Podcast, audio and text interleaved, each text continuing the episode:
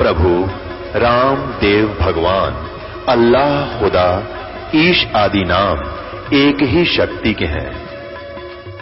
वो कैसा है, कहाँ है, कैसे मिलता है, किसने देखा है? ये प्रश्नवाचक चिन्ह पूर्ण रूप से हटाने के लिए अवश्य सुनिए जगत गुरु तत्वदर्शी संत रामपाल जी महाराज के अमृत वचन। सर्व पवित्र धर्मों के पवित्र शास्त्रों के आधार पर। जाने कहा, जाएँगे। सुखे ठेकेदार बनकर और यहाँ लट्ठा लट्ठा और एक दूसरे के दुश्मन बन गए। ज्ञानहीन होने तक हमने स्वयं नहीं मालूम हम कित आए थे और कहे के लिए लड़ रहे हैं। सुबह अपनी जान का भरोसा नहीं, कब मर जाए, जैसे वो बाड़े कसाई के बकरे।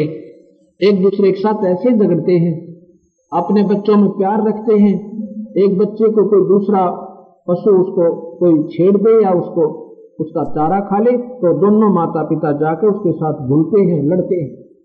अन्यों नहीं मालूम थोड़ी देर में तुम्हारी सारे की टिकट कटेगी। यानी अभी कसाई आएगा, तुम्हें भी सारा ने ले जाएगा, तुम लड़ का ही पर रहे हो। तो हम आप ही मरे पड़े हैं, और फिर आपस में भी लड़ रहे हैं। ये ज्ञान होगा साहिब कबीर की इस मार्ग में, इस साधना से हमें, कि हम सब यहाँ पर भाई भाई हैं। हम केवल एक आत्म रूप में हैं। यहाँ पर हमें न्यारे न्यारे बनाकर हमें द्वेष राग इसमें स्वयं भरे काल भगवान ने कि यूँ बिना इनको वो परमात्मा याद आ जाएगा। ज्ञान भी केवल ब्रह्म तक का दिया, उसकी पूजा भी ब्रह्म तक की दी। इसलिए ये साधक अपनी ब्रह्म तक की साधना करके और आखिर में सोच लिया कि परमात्मा है नहीं। परमात्मा किसी को दिखाई नहीं देता। आखिर में थक ढूंढ ढूंढ के थक गए, कह दिया, भगवान निराकार है, दिखाई नहीं दे और कबीर साहब कहता है कि परमात्मा दोनों रूप है। वो सरगुण भी है, वो निर्गुण भी है। सरगुण निर्गुण की व्याख्या भी आपको आने वाले समय में बताएँगे और बहुत अच्छे ढंग से आप आराम से समझ जाओगे इसमें कोई दिक्कत नहीं आएगी। हम सभी सतलोक में रहते थे। सतलोक के अंदर सतपुरुष, उसी को परम अक्षर ब्रह्म उसको पूर्ण ब्रह्म और पूर्ण परमात्मा परमेश्वर नाम से उसी को जाना जाता है। पूर्ण परमात्मा वहाँ तीन रूपों में उस सतलोक से ऊपर भी रहता है। पहले ये भगवान अनामी नाम से स्वयं वही शक्ति अनामी लोक में रहता था। वहाँ से इन्होंने अपनी शक्ति से अपने तीन रूप बनाए। और चौथे रूप में ये सतलोक में आकर रहने लगे। एक अगम लोक है सतलोक से ऊपर। उसके बाद अलख लोक है। अलख लोक के बाद फिर अनामी लोक है। वहाँ तीनों लोकों में वही ईश्वर, अपनी हुई एक ही परमेश्वर, अपनी न्यारी स्थिति बनाकर रहता है, जैसे काल। भगवान ने उसी सतलोक की यहाँ कोशिश की है नकल करने की। सतलोक में जब ये सतपुरुष आए पूर्ण परमात्मा, इन्होंने वहाँ की सृष्टि रची, सतलोक की। शब्द उच्चारण किए सत्रह पहले शब्द से वहाँ सतलोक के सभी दीप तेज पुंज से रख दिए, वो कभी नष्ट नहीं होते। उसके बाद शब्द से ही अपने सोलह पुत्रों की उत्पत्ति की। और सभी पुत्रों को न्यारे न्यारे द्वीप देकर और वहाँ व्यवस्थित कर दिया। अचिंत नाम का सतपुरुष का पुत्र है। उससे कहा कि तुम यहाँ की अन्य सृष्टि रचो, मेरे हुक्म तक अचिंत ने एक शब्द उच्चारण किया, प्रेमानंद। उससे इस अक्षर पुरुष की उत्पत्ति हुई, पारब्रह्म की। पार ब्रह्म को आदेश दिया अचिंत ने कि परमात्मा का हुक्म है कि यहाँ सतलोक की निम्न सत बाहर ली। ये तू सृष्टि रच और उसको उसके बाद क्या हुआ कि ये पार ब्रह्म अक्षर पुरुष पुरुष माने भगवान अक्षर भगवान यानी पार ब्रह्म ये एक अमृत सरोवर में ऐसे खुशी के साथ उसमें चला जाता है और वहाँ पर मस्त हो जाता है। काफ़ी समय तक बाहर नहीं आता है। सतपुरुष ने देखा कि सृष्टि नहीं रची जा रही तो उन्होंने अपने शब्द से एक अंडा बनाया अमृत तत्व से। अंडा बनाकर के उस जल में डाला जिसमें ये पारभ्रम सो रहा था। उस अंडे की गड़गड़ गड़गड़ की आवाज़ से अक्सर पुरुष की आँखें खुल गई, यानी वो जाग गई। और फिर नज़दीक जाकर देखा क्रोध के साथ, क्योंकि जो कच्ची नींद इंसान उठे तो कुछ उसमें एक विशेष रोष होता है। उसके पास गया, उसके तेज से वो अंडा फट गया, उसमें से युग काल निकला। इसका तेजों में शरीर बहुत सुंदर, ओछा मत्था और शरीर तेज पर सांवला रंग लंबे लंबे दांत शरीर में तेज बहुत इसके आकाशवाणी हुई कि तुम दोनों बाहर आओ।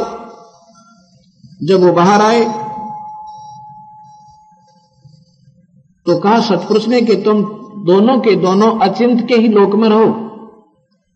बाकी पंद्रह पुत्र न्यारे न्यारे लोकों में और ये तीन एक ही लोक में रहने के लिए सतपुरुष ने आदेश दिया। यहाँ पर इसका नाम ज्योत निरंजन रखा। इस ज्योत निरंजन के मन में कुछ दिन के बाद, कुछ समय के बाद आती है कि मैं अपना न्यारा राज्य रचू। अपना न्यारा राज्य बनाऊँ, अपना न्यारा स्थान प्राप्त करूँ। इसने सत्र युग तक सतलोक में एक कोने में जाकर साधना करी। एक पैर पे खड़ा होकर सत्र युग तपस्या करी। सतपुरुष ने पूछा भाई क्या चाहता है ये निरंजन? से पूछो, ज्योति निरंजन। इसने कहा कि, मुझे न्यारा राज्य दो। ये स्थान मुझे अच्छा नहीं लग रहा। ये कम है मेरे लिए। अब यहाँ से बीमारी शुरू हुई, जो आज हमें दुखदाई हुई। उधर से एक प्रश्न करता भक्तात्मा के, चलो काल ने गलतियाँ की। इस पार ब्रह्म, इसने ब्रह्म ने तो हम क्यों दुख पाए? हम ऐसे दुख पाए हैं कि जब ये तपस्या कर रहा था और हम वहाँ पर हंस रूप में रहते थे अपनी भी उत्पत्ति भगवान ने सदत से कर दी थी सभी की सतपुरुष ने। हम वहाँ पर हंस रूप में थे, तेज पुंज का शरीर है, हमारा असली शरीर, वो खत्म नहीं होता कभी। उसी के आधार पर जीव मरता नहीं। हम सतलोक में रहते थे। तो जब ये तपस्या कर रहा तो हम इसकी उस ड्रामे ने देखकर इसके ऊपर आकर्षित हो जाते हैं और अपने भगवान से हम हृदय से टूट जाते हैं। वहाँ से हम दुख होना शुरू हुआ। हम अपने मालिक ने भूल गए जो सारा सुख देव था और इस काल की तरफ़, ज्योत निरंजन की तरफ़ हम आकर्षित हो गए। जैसे कोई हीरो और हीरोइन, फ़िल्मों में ये बालक देखते हैं बच्चे, ये नादान उम्र की उसके ऊपर इतने आसक्त हो जाते हैं और लेना एक ने देने दो। कोई पल्ला भी नहीं उनका कि वो कि देंगे उन्हें लेकिन हमारी आदत बिगड़ गई वहाँ तो वो आज भी विद्वान है। जोधपुर में कल कोई भी हीरो आ जा, सारा जोधपुर आसपास के गाँव आड़े इकट्ठे हो जा। देखने खातिर के देखे वो आदमी? लेकिन हमारी आदत बिगड़ी उसकी कलाओं पर, उसकी अदाओं पर, उसके चेहरे पर हम आकर्षित हो गए ऐसे ही हम अपने उस भगवान ने भूल गए जो हमें सुखदाई था, हमारा मूल भगवान है, जो असली पति है हमारा। और इस नकली पति में, इस नकली मालिक में हमारी आस्था बन गई। परमात्मा देखते रहे, इशारा भी करते रहे कि नादान तुम अपनी, मस्त रहो अपनी क्रिया में। इसको करने दो, इसकी कब करनी इसी को मिलेगी। लेकिन हमने ऊपर से हम ऐसे चुप हो जाते जैसे स्कूल में अध्यापक डांट दे कि शरारत मत करो, आराम से बैठ जाओ। हम बैठ जाते, पर अंतकरण से वही हमारी आस्था बन गई। इससे हमारे सतपुरुष हमारे से नाराज़ हो गए। हमारे कुल मालिक हमारे से नाराज़ हो गए, जो हमारे असली पति हैं, जो सारे सुख देवे थे। नहीं, चुप रहे, कुछ नहीं बोले। उसके बाद क्या मांगा उसने कि मुझे न्यारा राज दे दो? भगवान सतपुरुष ने, पूर्ण ब्रह्म ने, उस परम अक्षर ब्रह्म ने नी अक्षर परमात्मा ने इस काल को 21 ब्रह्मांड दे दिए, ये, जो आज हम जिनमें बैठे हैं। 21 ब्रह्मांड समझो 21 प्लाट मिल गए आप, उसको। उसके बाद उसने सोचा, इसमें कोई कंस्ट्रक्शन करूँ, कोई रचना रचू। उसके लिए भी सामग्री किससे लेनी है? परम पिताते ही मिलेगी। सत्र युग तक उसने फिर किया। हम और ज़्यादा आकर्षित हो गए। देख कमाल कर दिया इसने। ओए होए होए, देख तो एक कदम पे इतने दिन खड़ा है वो तेरेगी है? और हम उस पर आकर्षित हो गए। फिर क्या मांगा उसने कि भगवान मुझे सृष्टि रचने की सामग्री दो। मैं अपना न्याय अपने कंस्ट्रक्शन करूँगा, रचना करूँगा। सतपुरुष ने उसको पाँच तत्व दे दिए। इस काल भगवान को, ज्योत नरेंद्र को उन पाँच तत्वों के आधार पर इस काल में ये यहाँ की पृथ्वी, चाँद, सितारे, और ये पानी, और ये जल, और ये वृक्ष, सेब, संतरे, ये सब पाँच तत्व से बना रखे। दूध, दही, घी, और ये हमारा नकली शरीर ये पाँच तत्व से ये सारा उसने दिया। उसने तीसरी बार पाँच तत्व और तीन गुण दे दिए। तीसरी बार जो उसने रचना मांगी चौसठ युग तप किया तब सतपुरुष ने कहा भी अब क्या चाहता है? तूने जो मांगा वो मैंने दे दिया। तो काल कहता है, ये ज्योत नरेंद्र उस समय इसका काल नाम नहीं पड़ा था। अब बताऊँगा वो काल कैसे पड़ा। ज्योत नरेंद्र ने कहा कि, मुझे जीव दे दो भगवान। इतने इक्कीस ब्रह्मंडों में मेरा अकेले का दिल नहीं लग रहा। कुछ आत्मा दे दे मुझे। सतपुरुष पूर्ण ब्रह्म भगवान कबीर साहब, ये स्वयं है। इन्होंने कहा भी, ऐसे मैं जीव नहीं दूँगा। ये मेरी हृदय ये मेरी आत्मा है। ये मुझे बहुत प्रिय है। ऐसे नहीं दूँगा मैं। चाहे तू तब के कुछ भी कर। हाँ अगर ये अपनी सब इच्छा से जाना चाहती है तो आप इनको ले जा सकते हो। हम तो तैयार बैठी थी, मूर्ख, उसके ऊपर पहले ही आ सकते। तो उसने आकर पूछा, हमारे से कहा कि हम एक न्यारा स्थान बनाएँगे वहाँ स्वर्ग बनाएँगे, वहाँ बढ़िया बढ़िया मेवा होंगी, ऐसे होंगे, दूधों की नदी होंगी, हैं? और ऐसे मौज करेंगे। चलोगे? हम तो पहले तैयार थे। ताकि ये कभी आके कह दे, हमने ले चल। तो सबसे पहले एक आत्मा ने स्वीकार दी थी कि हम तैयार हैं। सबने कहा कि हम तैयार हैं तो उसने कहा कि, हे पिताजी, हे सतपुरुष ये सब तैयार है मेरे साथ चलने के लिए। सतपुरुष ने कहा, क्यों भाई तुम जाना चाहते हो इसके साथ? बाकी सेम गए एकदम चुप हो गए। एक आत्मा ने सबसे पहले स्वीकृति थी जो इस पर ज़्यादा आसक्त थी। उसने कहा कि हम तैयार हैं। तो ऐसे फिर हमने सभी ने स्वीकृति दे दी।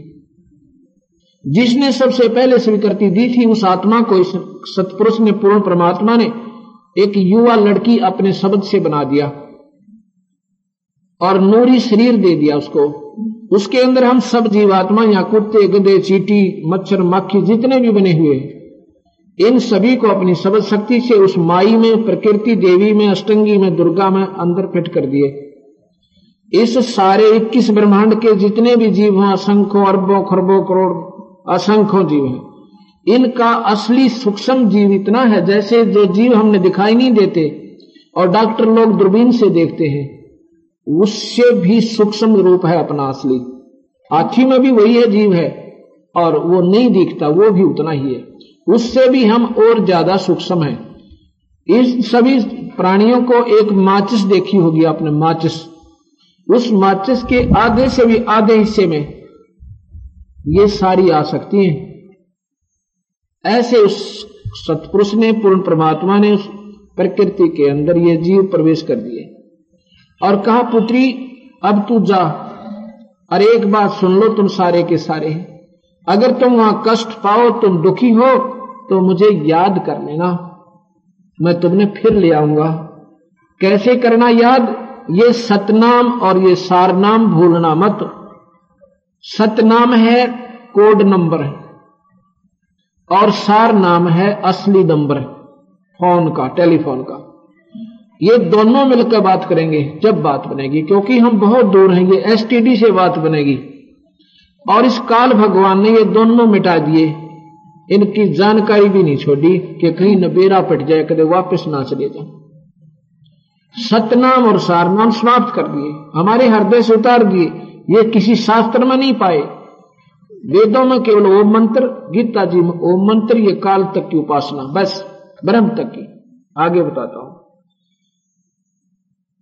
तो सब हम खुश हुए, ठीक है ठीक है जी, हम इनको याद रखेंगे बोलने को ना। जैसे बच्चा मेड़े में जाग रहे ना, अरे, घर के कहते हैं, भाई, वहाँ दुख बहुत होगा, बहुत पैदल चलना पड़ेगा। पहले पुराने समय में जैसे जाते थे, मेले की ज़्यादा आकर्षण होता था।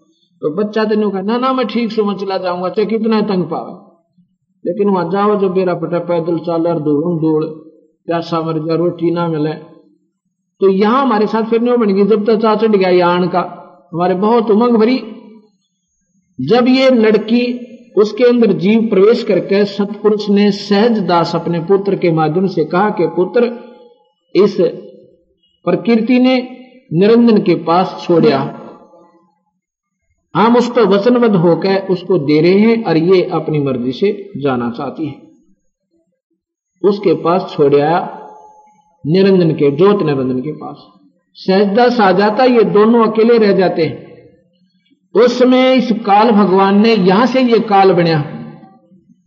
इसने ऐसी बद नज़र उस लड़की की तरफ़ की। बहुत गंदे आवभाव किए। और हद से ज़्यादा बढ़ गया जब हद से ज़्यादा बढ़ गया तो माँ इस प्रकृति देवी ने कहा शेरा वाली ने कि निरंजन, अपने हौस में आ। आप और मैं एक ही पिता की संतान है। तो मेरा बड़ा भाई है और मैं तेरी बहन हूँ। कुछ आँखें खोल। कबीर साहब ने कहा कि इतना अंधा हो गया, इसने एक भी नहीं सुनी उस माई की, उस कन्या की। और अपने हवस का शिकार हो गया। लड़की फिर कहती है कि निरंजन मेरे पास एक शब्द शक्ति है, सतगुरु की दी हुई, पिता की दी हुई। और जितने जीव तू कहेगा, मैं एक शब्द से बना दूँगी तो अनरथ मत कर। नहीं माना यानी हद से ज़्यादा बढ़ गया। माई ने अपनी इज़्ज़त सुरक्षित करने के लिए कोई स्थान ना पाकर उसके पेट में समा जाती है, सूक्ष्म रूप बनाकर। अंदर से पुकार करती है, हे पिताजी मुझे बचाओ मुझे बचाओ। ये फिर भी दयालु है। पूर्ण ब्रह्म परमात्मा सतपुरुष ने, कबीर साहब ने कहा कि सहजदास जाइए। वो हो गए ड्रामे सरोज काल के, वो निकम्मे के। और ये जीव इस पर आकर्षित हुए थे, अभी देखना इनकी के दुरुक्ति करेगा। अब मैं क्या करूँ, ये तो अपनी मर्ज़ी से नरक में आप ही पड़े हैं जाकर। जाइए, उसने उसके साथ बदसलू किया है। और उस लड़की ने उसके पेट में शरण दे रखी है। उसके पेट से निकाल, इन दोनों को यहाँ से इक्कीस ब्रह्मांड समेत और सतलोक से निकाल दे। मेरा आदेश है। आज से इसका नाम काल होगा। एक लाख जीव रोज खावेगा और सवा लाख पैदा करेगा। सहजदास ने आके उस लड़की को बाहर निकाला, कन्या को प्रकृति को। और निरंजन से कहा कि आपको आदेश है भगवान का कि आज के पास तो आज के बाद तेरे को एक लाख जीवों का रोज आहार करेगा, तेरा नाम काल होगा। और हम उनको, सभी को, दोनों को इक्कीस ब्रह्मांड समेत सतलोक से बाहर फेंक दिया, सोलह संख कोष की दूरी पर। सोलह संख कोष, एक कोष लगभग साढ़े तीन किलोमीटर का होता है। हम इतनी दूर सतलोक से यहाँ निरंजन के साथ आ गए। अभी हम उस माई में हैं, बाहर नहीं आए। उस प्रकृति में लीन कर दिए। अब निरंजन ने देखा कि अब यहाँ कोई भी नहीं, न इसको बचाने वाला। उसने फिर वो गंदा कर्म करना चाहा। माई ने फिर प्रार्थना की कि निरंजन जुलम ना करे। मेरे पास सबर शक्ति है, जितने जीव कहेगा मैं बनाई दूँगी, पर नहीं माना। ज़बरदस्ती शादी की, तीन बच्चे उत्पन्न हुए। बड़े का नाम ब्रह्मा, दूसरे का विष्णु, तीसरे का शिव रक्षा और कहा कि आज के बाद मैं किसी भी जीव को दर्शन नहीं दूँगा। वेदों में लिखी हुई साधना से भी मेरे दर्शन कोई नहीं कर सकता। और गीता इसका प्रमाण देती है, ग्यारहवें अध्याय का सैतालीसवां श्लोक, कि अर्जुन, ना तो मैं वेदों में वर्णित विधि से पाऊँ, और ना मैं तप से पाऊँ, ना जप से पाऊँ, ना किसी दान धर्म से यज्ञ से पाऊँ, मेरा दर्शन कोई नहीं कर सकता। सातवें अध्याय का चौबीसवा श्लोक ये प्रमाण देता कि अर्जुन, ये नादान जीव मेरे अटिल मेरे अविनाशी अटल घटिया संविधान को नहीं जानते कि मैं कभी आकार में नहीं आता। और सातवें के पच्चीस में कहता कि ये मूर्ख लोग मुझे कृष्ण रूप माया मानते मैं कभी आकार में नहीं आता। तो वहाँ क्या होता है? तीनों बच्चे जब श्याणे हो जा, काल ने कहा कि जब ये बच्चे श्याणे हो जाए, इनको सागर मंथर पर भेज देना। श्याणे के ऊपर हुए कि जब तक ये, इनको मेरा मेरा ज्ञान मत देना, बताना नहीं। अब माई ने कहा कि एक बात बता, निरंजन, अब मैं तेरे वश होगी, अब कैसे नाच नचा? आप मेरे साथ भी नहीं रह रहे किस ब्रह्मांड को मैं चलाऊँगी, क्यों करे? मैं कैसे चला पाऊँगी एक औरत की जात? काल कहता है, निरंजन के जो कुछ भी करना हो मैं ही करूँगा। मेरी गुप्त रूप से मैं प्रवेश करूँगा और किसी को मालूम भी नहीं होगा मैं क्या कर रहा हूँ। ये सारे काम को मैं अपनी शक्ति से करूँगा, तुम तो निमित निमित बनाने हैं मैंने। और सब मेरी ही शक्ति आदेश से यहाँ पर कार्य होगा, लेकिन मैं दर्शन नहीं दूँगा किसी को भी। और इनको बेहोश रखना जब तक ये जवान ना हो। इनको होश में मत आने देना। और क्योंकि वो गुप्त क्यों हुआ? क्यों कहता है गीता में कि मैं कभी दर्शन नहीं दूँगा, ये रूप मेरा ना अक्षर देखा ना देख सकता। इसका मतलब कहीं है वो आकार में? ऐसा क्यों ज़रूरत है उसने लुक कर रहने की, छुप कर? क्योंकि अगर वो स्वर्ग में बैठ कर एक लाख जीवों ने रोज खावे, कोई ना साधना करे उसकी। उसी समय सब बगावत कर दें। अब ये क्या है भगवान जब सायरन खावे लेकिन वो तो स्वयं कह रहा है कि मैं सबको खाऊँगा। बक्सो नहीं और यहाँ प्रत्यक्ष आप देख रहे हो, देव मरे, ये ब्रह्मा, विष्णु, महेश मरेंगे और हमारी तो गिनती के हम तक कितनी बार मरेंगे। वो भगवान ये काल है। सागर मंथन होता है, उसमें वेद निकलते हैं सबसे पहले। इस काल ने क्या किया? ये पाँच वेद आने थे हमारे पास। इसने पांचवा वेद जो कबीर साहब ने स्वयं आकर वर्णन करना पड़ा, जो मार्गदर्शन मैं कर रहा हूँ, उस सतगुरु की वाणी के आधार पर। ये छुपा दिया काल ने हमें नहीं आने दिया। इसने गुप्त कर दिया, खत्म कर दिया। और चारों वेद अपने श्वासों के द्वारा और उसमें प्रवेश कर दिए सागर में। जब सागर मंथन होता है तो वेद निकलते हैं। वेदों में ब्रह्मा एक विद्वान पुरुष है, सबसे विद्वान वेद ब्रह्मा जी है, वेदों के ज्ञाता। उसने वेदों में पढ़ा कि परमात्मा और है कोई। और उसके पाने की विधि उसने क्या पाई कि ध्यान यज्ञ करे, जैसे गीता में लिखा है, और ओम नाम का जाप करे, परमात्मा प्राप्ति हो जाती है। उसकी माता से जब वो तीनों पूछते थे, सियाने हुए पाछे जब वो जैसे आपको बताया था कि ब्रह्मा तो कमल के फूल पर रख दिया, विष्णु को सेज सैया पर बेहोश कर दिया, और फिर उसको होश में ला दिया विष्णु कहता है कि मैंने बालक था जब माँ के दर्शन हुए थे, फिर मैंने पता नहीं मैं कहाँ चला गया। जब थोड़ा सा सियाना हुआ, विष्णु को बेहोश कर दिया। फिर शिवजी भी वहीं आगे, हम तीनों इकट्ठे हो गए। फिर माँ से पूछा कि, माँ, हम, हमारा पिता कौन है? तो माता ने कहा कि, भाई, मैं थारी पिता, मैं तुम्हारी माँ। लेकिन वो जो तुम, वस्तु उस, जो और शक्ति जिसको तुम मानते हो, वो तुम्हें मिला नहीं गा। वो दर्शन नहीं देगा तुम्हें कभी भी। ब्रह्मा कहता, माँ, झूठ बोलती है तू। वेदों में लिखा है कि परमात्मा प्राप्ति ओम मंत्र से और ध्यान यज्ञ से हो सकती है मेडिटेशन तय। और माई बोली, भाई को ना हो रहने दे। रहने दे, नहीं होगा भाई, तुम अपनी सृष्टि रचो, अपना कर्म करो जो तुम्हारी ड्यूटी है। अग नहीं, माँ, मैं पिता को ढूंढूँगा और तभी वापस घर आऊँगा नहीं तो नहीं आऊँगा। मैं मुख भी नहीं दिखाऊँगा आपको अगर पिता की प्राप्ति नहीं हुई। मा, माता ने कहा कि अगर तेरा पिता नहीं मिला तो क्या करेगा तू? अब जिद कर रहा है। ब्रह्मा कहता है अगर पिताजी नहीं मिला तो मैं दर्शन नहीं दिख, दिखाऊँगा वापस आऊँगा भी नहीं। चार युग तक मेडिटेशन ब्रह्मा करता है चार युग तक।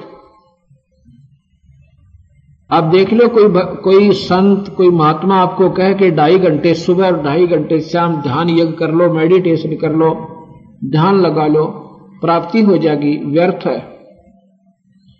चार युग तक मेडिटेशन करता रहा, ब्रह्मा को भगवान प्राप्ति नहीं हुई। वेदों वाले भगवान ब्रह्म की भी प्राप्ति नहीं हुई। उसके बाद आकाशवाणी हुई काल की निरंजन की। कि सृष्टि रचो, क्यों देरी कर रखी है? तो माई ने कहा कि तेरा पुत्र तेरी तलाश कर रहा है। आकाशवाणी में काल कहता है, ब्रह्म, ये छर पुरुष, उसको कह दो, मैं दर्शन नहीं दूँगा। चाहे वो लाख वर्ष, लाख युग बैठा रहे मैं किसी को दर्शन नहीं दूँगा। ये मेरा अटल नियम है नियम है। और यही गीता का चौबीसवा श्लोक सातवें अध्याय का बताता है कि ये बुद्धिहीन ये मंदबुद्धि संसार, ये जन समुदाय मेरे अटल अविनाशी घटिया संविधान को, अनुत्तम संविधान को, नियम को नहीं जानता कि मैं कभी भी आकार में नहीं आता, मैं कभी किसी को दर्शन नहीं देता। जब माई ने एक लड़की अपनी शब्द से बनाई उसका नाम गायत्री रखा कि जाओ पुत्री, अपने भाई को उठाकर लाओ। गायत्री ने जाकर के उसके चरण छुए, ब्रह्मा ने आँखें खोली। ब्रह्मा ने कहा कि तू पापनी, मेरा दीन भ्रष्ट करने के लिए आई है, लगती है। मैं तुझे श्राप देता हूँ। गायत्री कहती है, मेरी पहले अर्ज़ सुन ले, और फिर जो मेरी गलती हो तो मुझे श्राप देना, पहले मत देना कृपा कर। आप बोलो, कैसे आई? कि माँ ने भेजी हूँ। आपके बिना सृष्टि रची नहीं जा रही। और आप चलिए। वो कहता, मैं कैसे चलूँ? भगवान के दर्शन हुए नहीं, और माँ के आगे छाती पीट का था कि दर्शन करके ही आऊँगा। अब मुझे शर्म लगे, मैं जाऊँ नहीं।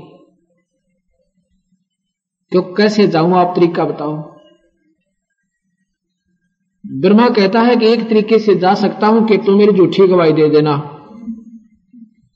कि भगवान के दर्शन हो गए तो चल सकूँ।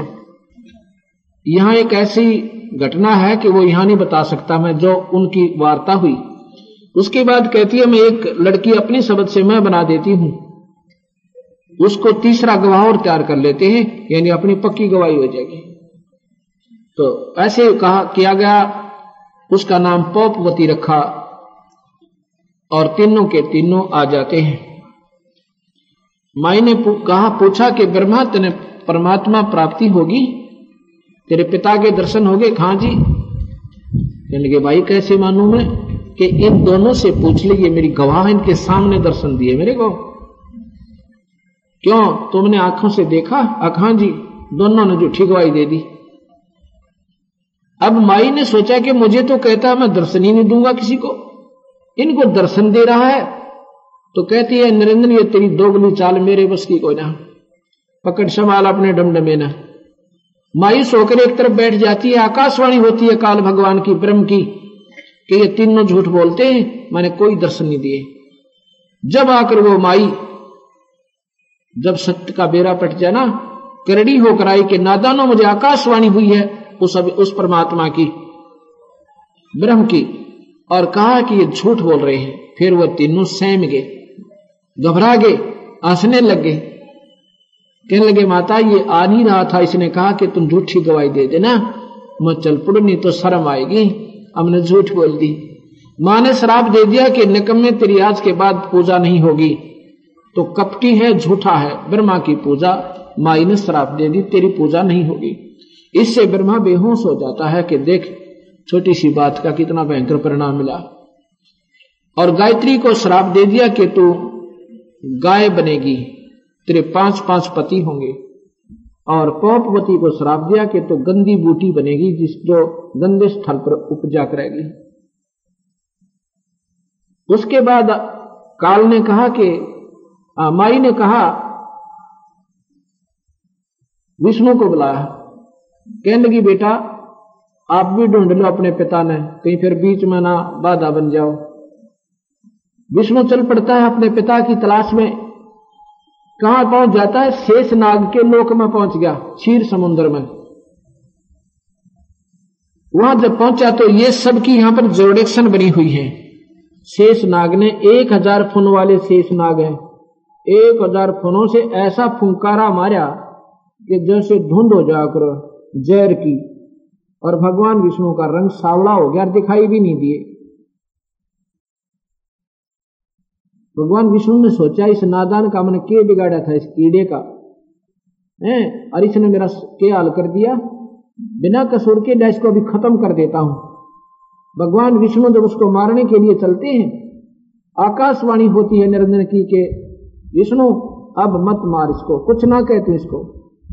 अगर तुम ऐसे लड़ने लगे तो यह सृष्टि रचना बंद हो जाएगी। इसका बदला तुम द्वापर युग में लेना। ये काली देह में शेषनाग ही अवतार बनकर जाएगा। काली देह में और तू कृष्ण रूप में होगा, जब इसका बदला ले लेना। अब जाके अपनी मान, प्रकृति ने, शेरा वाली ने सच्ची साच बता दे। और जैत ने झूठ बोल दी तो वह ब्रह्मा के साल तेरा भी हो जाएगा। विष्णु वापस आ जाता और मैं दर्शन नहीं दूँगा, चाहे कितने घूम ले। विष्णु वापस आ जाता है। माता पूछती है, पुत्र, तुम तुझे हुए दर्शन पिता के? न बोला, नहीं माँ। मुझे दर्शन नहीं हुए। इस पर वो माँ प्रसन्न हो जाती है और सीने से लगाती है, बेटा, तू सतो गुणी होगा। तूने सच्ची बताई है मेरे को। और तेरे को इस सृष्टि की रचना का ना ये पालन कर, पालन करने का कर्ता की उपाधि देती हो तो बहुत नेक आत्मा है। उसके बाद भगवान शिव से कहा कि, पुत्र, तुम भी ढूंढ लिया अपने पिता निरंजन ने। वो कहने लगा, माँ, जब मेरे दोनों भाइयों को नहीं मिले तो मैं तो ट्राइए को नहीं करता। मैं नहीं ढूंढता। मेरी एक मेरे पे कृपा कर दे माता। मैं आपसे एक वरदान चाहता हूँ। अकमांग भाई। कि मैं, मैं मुझे अमर कर दे मैं कभी ना मरूं।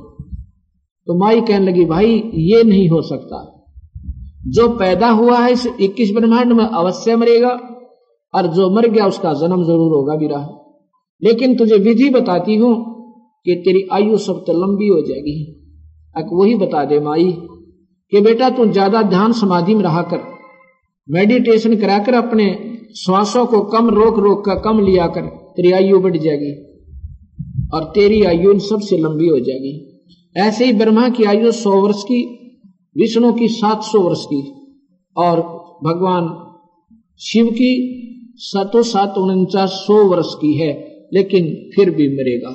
इतनी उम्र बुलंद मरेगा, अंतरे और सतगुर लगे ना कान ना भेटे संतरे।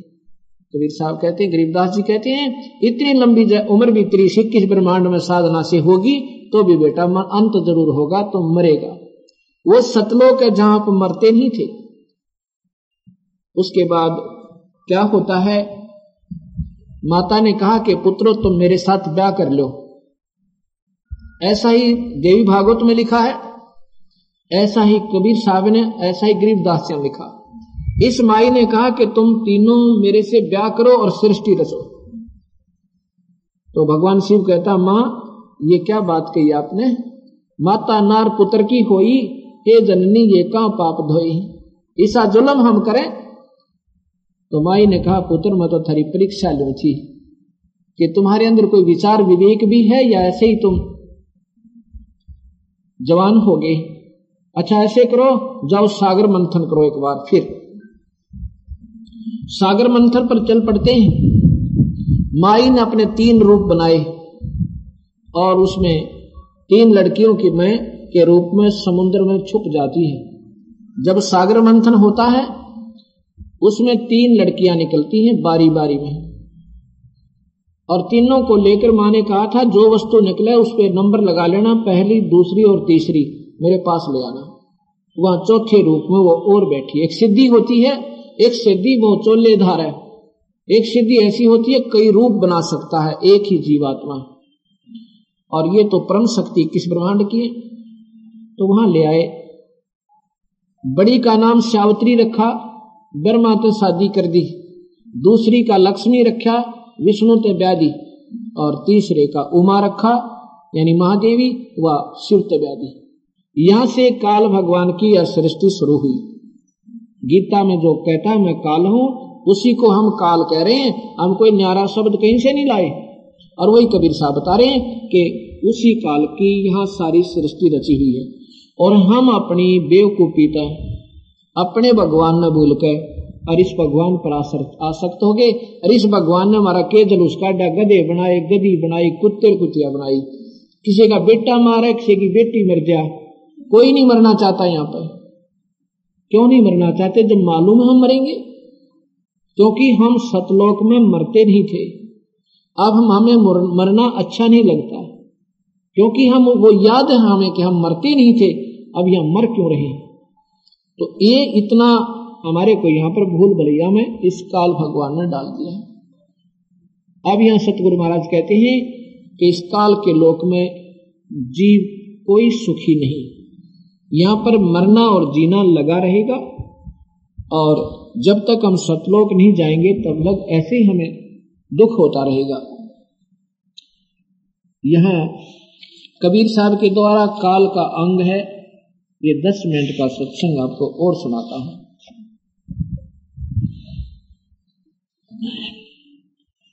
कबीर बारी बारी आपने चले प्यारे मीत, तेरी बारी जीवड़ा नेड़े अवनेत अपने अपने नंबर में नौके सारे जा रहे हैं, और तेरी भी बच्चों, या नज़दीक लग रही है तेरी मरण की बारी भी आने वाली है। हम अपनी मौत की तरफ़ एक कदम स्वयं जा रहे हैं, और डर फिर भी नहीं है।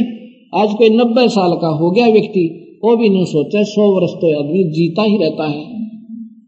अतरे गजब हो। ये इस नब्बे साल में के किला तोड़ दिया आपने। और दस साल में के कर देंगे आप। हमने जो करना था, जो यहाँ से पीछा छुटवाना था, हमने साधना करनी थी, वो भूल गए। और कबीर साहब का मार्ग है कि अपने बाल बच्चों में रहो। घर त्याग्य भगवान नहीं मिलेगा। अपने बच्चों में रहो, अपने घर पे रहो, पर साधना श्रेष्ठ और अनुकूल गुरु के करते रहो। आपके घर पे कोई बच्चा पैदा होता है, वो संस्कारी हंस आवेगा। उसको भी अपने बच्चे को भी अच्छे संस्कार बरतो और परमात्मा का जानकारी दो और पूरे संत नाम दो। उसका छुटकारा करवा दो। वो एक उद्धार और किया आपने। तो ऐसे ये सबसे आसान मार्ग है। अपना काम करते करते और परमात्मा का केवल नाम से जाप करना है, उससे हमारी मुक्ति होगी। ऐसी रामायण में लिखा, कलयुग केवल नाम अधारा, सुमर सुमर, नर उतरो पारा है। ऐसा ही कबीर साहब कहते हैं, कलयुग में जीवन थोड़ा है और कर ले, बेग संभार, योग साधना बने नहीं बिरा केवल नाम आधार। केवल नाम से मुक्ति होगी, किसी भी युग में देख ले, और किसी शास्त्र ने उठा ले, नाम से छुटकारा होगा।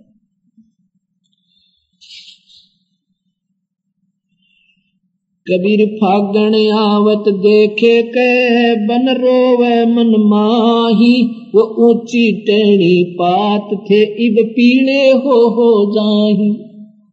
भगवान कबीर साहब कितनी उत्तम, यानी कितनी गजब तुलना करके हमें बताना चाहूँ बीरा आपके साथ नो बनेगी। कैसे? जैसे वन में लंबे लंबे पेड़, इसे मोटे मोटे पत्ते ऐसे फड़फड़ फड़फड़ करते रहते हैं, और जब ये फागन आवेगा, यानी पतझड़ आवेगी अभी आगे नहीं समझो। कहते वो सब पीले होकर टूट के गिर जाएँगे, और ना जाने कहा गारा कीचड़ में गलेंगे गिरकर। और फिर क्या कहते हैं? कबीर फागण आवत देखे के बन रोवे मन माही, वो ऊँची डारी पात थे, अब पीले हो हो जाही। तरवर कहता, पात से सुनो पात, एक बात, यहाँ की यह रीति है, एक आव एक जात। वो पत्ते टूटेंगे उनके साथ ही तुरंत छोटी छोटी कोपल हज़ारों फूट जाएँगी और फिर वो पत्ते बन जाएँगे और एक साल में वह भी टूट कर फिर गिर जाएँगे पत्ता फिर खाली, फिर नए आ जाएँगे। तो यहाँ कबीर साहब कहते हैं, ऐसे ही ये प्राणी आपके साथ कालन कर रखा है। हम वृद्ध हो रहे हैं और बालक जवान हो रहे उनके बच्चे और आगे हैं। अपनी टिकट कटन हो रही है और वह इतने, और पचास साठ साल वह नाच कूद लेंगे, फिर वह खत्म हो जाएँगे। ऐसे सतगुरु महाराज कहते हैं, यहाँ इस काल के लोक में विराट त्रिगेला न्यो बन रही है। तरवर कहता, पाते से सुनो पात, एक बात, यहाँ की यह रीति है, एक आवे, एक जाते। तरवर पात झड़नता यूँ कहे, सुन भई तरवर राय, इब के बिछड़े नहीं मिले, न जन कहा गिरेंगे जाए। कबीर साहब कहते हैं, भाई,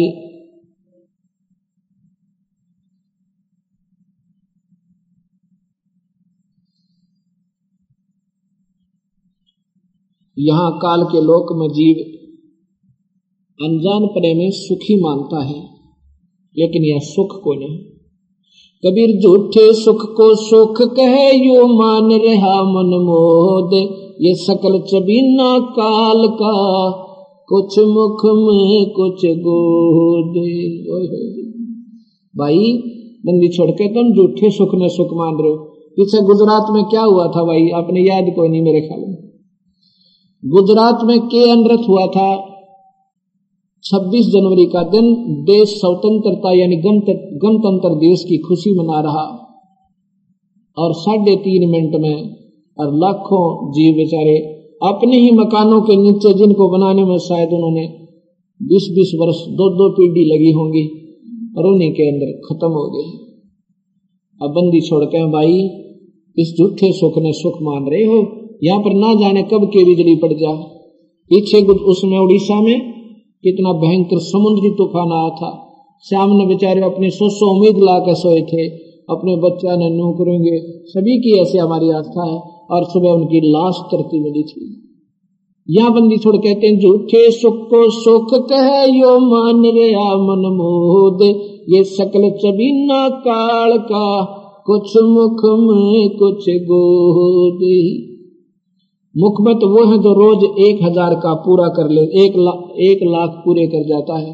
वो तो मुख में आगे और बाकिया ने झूठे लालच दे के ये तेरा बेटा है, या तेरी बेटी, और ये तेरी संपत्ति, और ये तेरा राजपाट मौज करे। और नंबर आएगा जब, एक सेकंड भी ना लगे, उसी समय चले जाएँगे। यहाँ सतगुरु महाराज कहते हैं, बेटा जाया खुशी हुए, खूब बजाए थाल, आवन जन लग रहा जो कीड़ी का नाल। बंदी छोड़ना कहे कि भाई, जब पुत्र हुआ, कितनी खुशी मनाई है। भाई, क्या की खुशी मनाओ? तो आना जाना न्यू लग रहा है। जैसे कीड़ी का नाल, आपने चीटी देखी होंगी काली काली छोटी छोटी कोई इधर भाग रही है, लाखों की संख्या में, लाखों की संख्या में न्यू भाग रही है, उस समय कहीं इधर उधर से हो रही है। कहते, ये तो तेरा न्यू बन रही है। एक लाख जा रहे हैं और सवा लाख आ रहे हैं उसी रास्ते पे। एक लाख रोज जा रहे हैं, ज़्यादा तो ये जैसे मनुष्य, है ना, ये एक लाख तो रोज गिन का वो खाता है। बाकी मरो कितने कीड़े मकोड़े, ये अलग है, इनकी तो गिनती है, कोई नहीं। ये तो अपने क्रम आधार पर मनते रहो, पैदा होते रहो, एक लाख आहार करता है। और ज़्यादा मर जाए तो मर जाए उसको के आठ लगे उसको के कर दो काल के?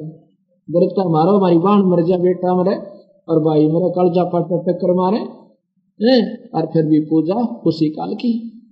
जो सुन कर मैं काल हूँ और उसी को हम पूज रहे तो निहाल कैसे करेगा, कैसे बचाव होगा? कबीर साहब यही कहना चाहते कि तुम फिर पढ़ो इन शास्त्रों को। और फिर आ जाओ मेरी शरण में। फिर मेरी शरण में आने के बाद तुमने काल नहीं खाओगा आपको काल नहीं खाएगा, बेमौत नहीं मारेगा। परमात्मा बंदी छोड़ कहते हैं, अपने समय पर जाओगे और समय से ज़्यादा भी मैं तेरी उम्र भी बढ़ा दूँगा। क्योंकि कबीर साहब के पास ये पूर्ण शक्ति है। ये फांसी की सजा को भी जैसे राष्ट्रपति होता है ना, फांसी की सजा भी माफ़ कर सकता है। और अन्य सजा तो उसके लिए बाएँ हाथ का खेल है। ऐसे कबीर साहब हमारी मृत्यु भी टाल सकते हैं, आयु भी बढ़ा सकते हैं। ये कथा अपने कल सुनाऊँगा। पाँच दिन आप सुनना कबीर भगवान की महिमा, और फिर आपकी आत्मा कितनी आनंद होगी। भक्ति तो हमने करनी है। भक्ति शुरुआत कहाँ से होती है? यहीं से होगी। कहाँ से होगी? ब्रह्म से होगी हमारी पढ़ाई शुरू। ब्रह्म यानी इस ज्योत निरंजन का ऋण हमने उतारना है। हम यहाँ की वायु, पानी, ये सब व्यवस्था प्रयोग कर रहे हैं। ये पाँच तत्वों का शरीर भी इसका प्रयोग किया। इसलिए हमने वो मंत्र, ओम जो मंत्र है, ये सबसे उत्तम मंत्र है। इससे ऊपर एक सार नाम है सत्य नाम है। उसको वो नाम है पार ब्रह्म का। यानी ब्रह्म का ओम, वो दूसरा मंत्र हम देते हैं, वो पार ब्रह्म का। और सार नाम पूर्ण ब्रह्म का। ऐसे इन कार्य उतार के, जैसे अठारहवें अध्याय का कल सुनाऊँगा आपको, गीता में लिखा अर्जुन, मेरी पूजा मुझमें ही त्याग दे। जितनी मेरी तुमने साधना कर ली ना मेरे में छोड़ दे। ओम मंत्र की कमाई हम यहाँ छोड़ देंगे, इससे हमारा ऋण मुक्त हो जाएँगे। और कहते हैं, उस परमात्मा की शरण में चला जा तो कति जन्म मरते और सभी संकटों से मुक्त हो जाएगा तेरा पैर मर तो इसलिए परमात्मा प्रेमियों, ये सतगुरु की महिमा, विचार से सुनना और इनके ऊपर बहुत ही ध्यान से, बारीकी से सोचना और फिर, क्योंकि तो सत्संग का समय आपको कम होगा, ये पुस्तक ज़रूर ले जाना। ये यहाँ मिलेगी आपको, ये बुक स्टॉल लगा हुआ है।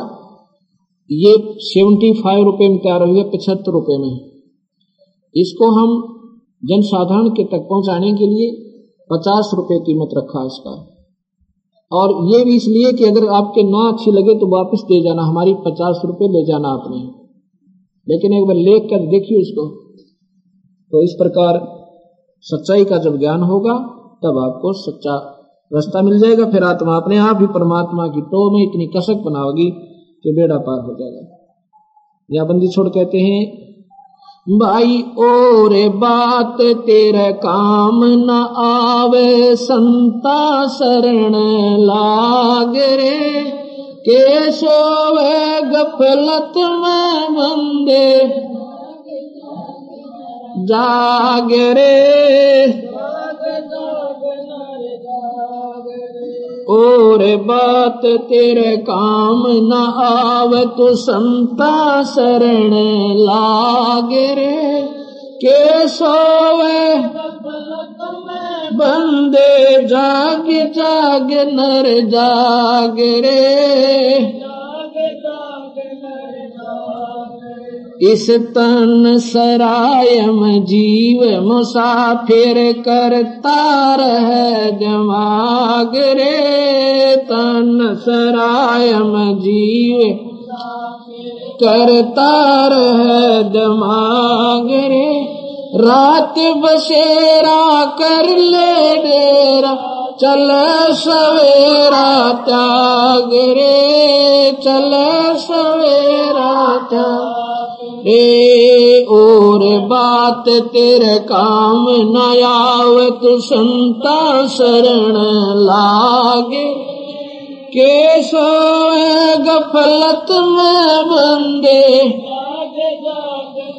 जाग रे जाग जाग नर जाग रे उमदा चोला बण्यान मोला लगे दाग पे दाग रे उमदा चोला लगे दाग पे दाग रे गुजरान जगत में क्यों जड़ जड़ बिराड़ी आग रे। और बात तेरे काम ना का शरण लाग रे। के सोवे गफलत में बंदे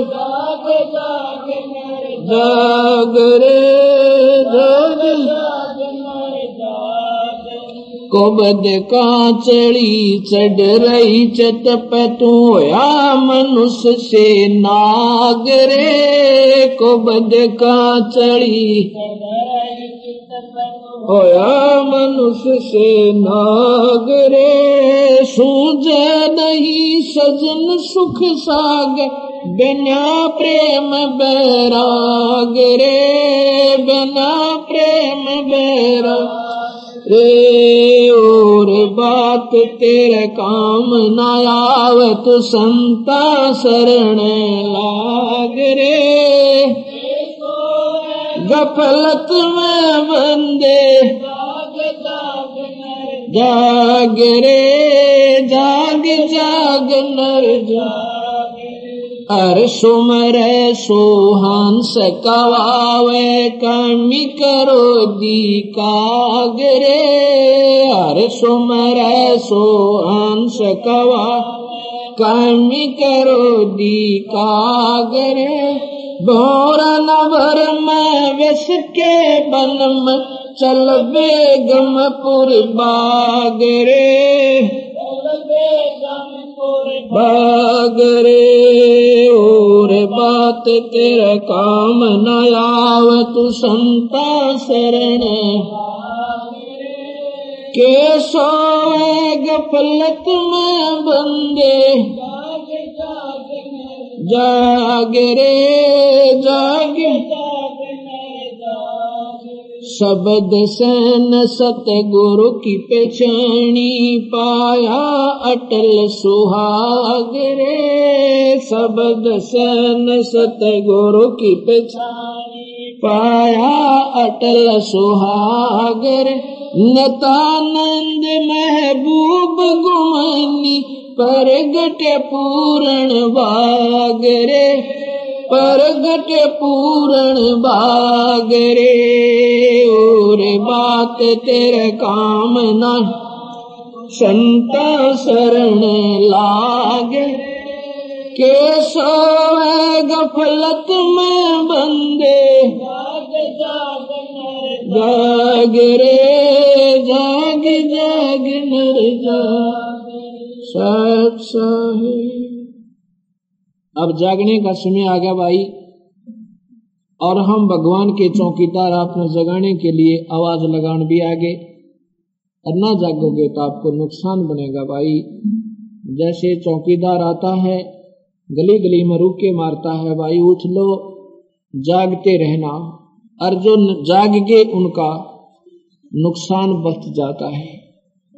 जैसे कोई नीच आत्मा, चोर, उचक्का दाव लगा रहा हो और चौकीदार की आवाज़ सुनकर एक बार घर के सदस्य जाग जावे तो फिर वो सोच लेता है, वो चोर, अब ये जाग के भाई बन माने दो घंटा में नींद आवा, तेरा समय चूक जाएगा तो चल यहाँ से। और जो सोचेंगे चौकीदार तो ऐसे ही आवाज़ लगाता रोज ही सो जाओ, कुछ ना होना तो वैसे नहीं लगाता वो। वो सोच समझ कर रुके मार रहा है कि एक बज ज़रूर जाग जाओ। थोड़ी बहुत कमाई ज़रूर कर लो। वो अभी काम आवेगी थोड़ा अब जागने का समय है। जाग गया उनका बेड़ा पार है और सो गए उनकी भाई। नुकसान हो जाएगा। वो भक्ति में हानि उठाएँगे। बोल सतगुरुदेव। सत साहिब।